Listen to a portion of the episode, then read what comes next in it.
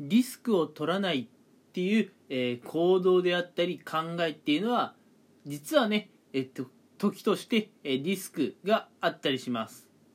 今回もねこんなテーマでお話をしていこうと思うんですが今回はリスクを取らないという判断や行動は時としてリスクですよっていう職場のね話をしていこうかなと思います。うん。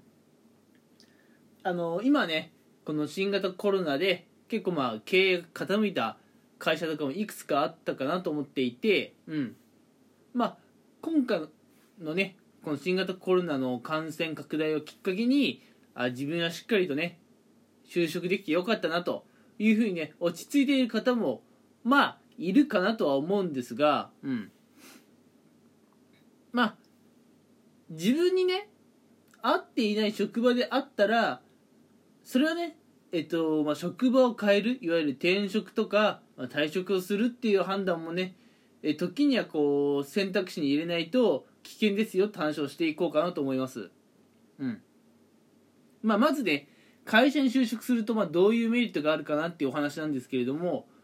まあ基本的に安定しますよね収入は。うん。えボーナスなんかもねちゃんと出る会社だったらなおよしっていう感じですけれどもまず収入の安定っていうのはね期待できるかなと思います。それから計画休暇が取れるなどこうねあのお休みの方もうん。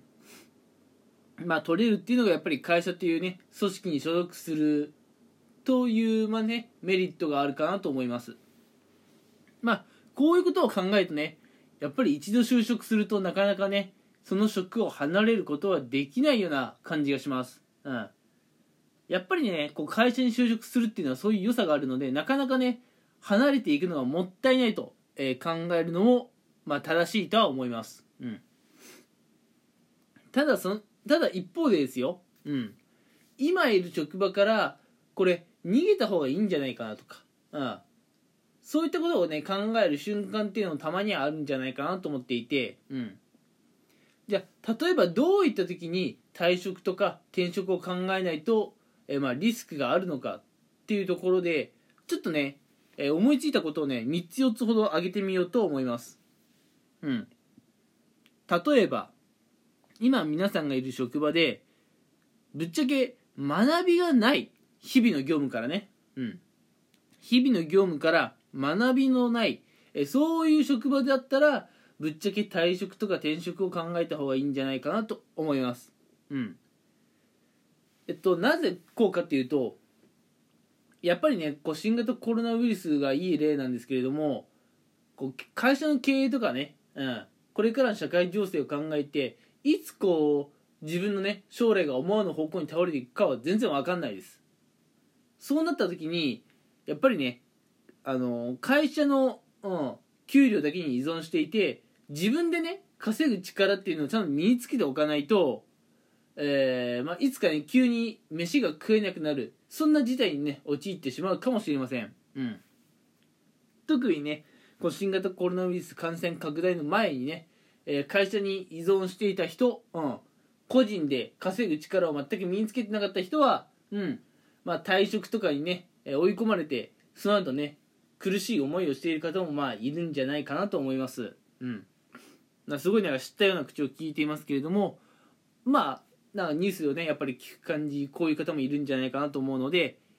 やっぱりこう日々ね会社にいる限り、うん、まあ労働することで会社に会社にねそれから世間に貢献するっていうことは大事だと思うんですがその見返りとして給料以外に何かこうねスキルが身につくっていう環境にいないと、まあ、危ない気がします。なので日々の業務からこう学びがねないっていうのであればそういったとこからは、えー退職であったり転職をした方がいいんじゃないかなと思います。うん。ここでね現状維持をしてしまうのはやっぱねリスクを取る行為かなと思っています。うん。たやっぱ退職とか転職は結構勇気もいりますしうんなんかねリスクはある気がしますよ、うん、今いる環境をガラッと変えようとしているんでね、うん、今いる環境をガラッと変えようとしているのでそれはリスクだと思うんですがそのリスクを冒さないとまあ後々ね、えー大きなリスクはあなたのもとに降ってくるかもしれません。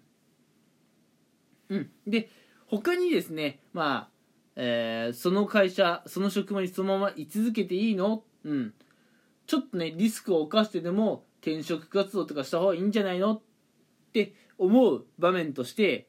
まあやっぱ仕事は選べないですよね。上司の方が選んで部下に振るって感じですからうん。ってなった際にこれ絶対にやる意味ないよなと思うような無駄な仕事をね任される瞬間っていうのもあると思います。うん。やっぱね無駄なえー労働に時間を使っているっていうのは本当に時間の無駄遣いだと思っているので、うん、そういう職場からはね、まあ、現状維持をするのではなくて、えーまあ環境から離れてみるっていうのもね必要じゃないかなと思います、うん、で他にやっぱ職場だと人も選べないはずです、うん、なんでね嫌な人間関係に出会ってしまうとそこから離れることはやっぱ難しい、うん、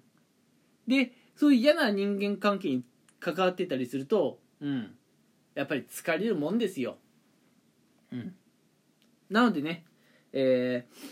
日々ね、えーそこの業務から学ぶことがないとかどう考えても無駄な仕事が多いとか人間関係が妙に疲れるとか、うん、もしね皆さんがいる職場がそういう職場であるならば、うん、転職とか退職を考えないとあるいは実行しないと、えー後々ね大きなリスクやデメリットが皆さんのもとに降ってくるかもしれません。うん。いや、繰り返しにはなりますが、やっぱ転職とか退職って環境がガラッと変わってしまう。うん。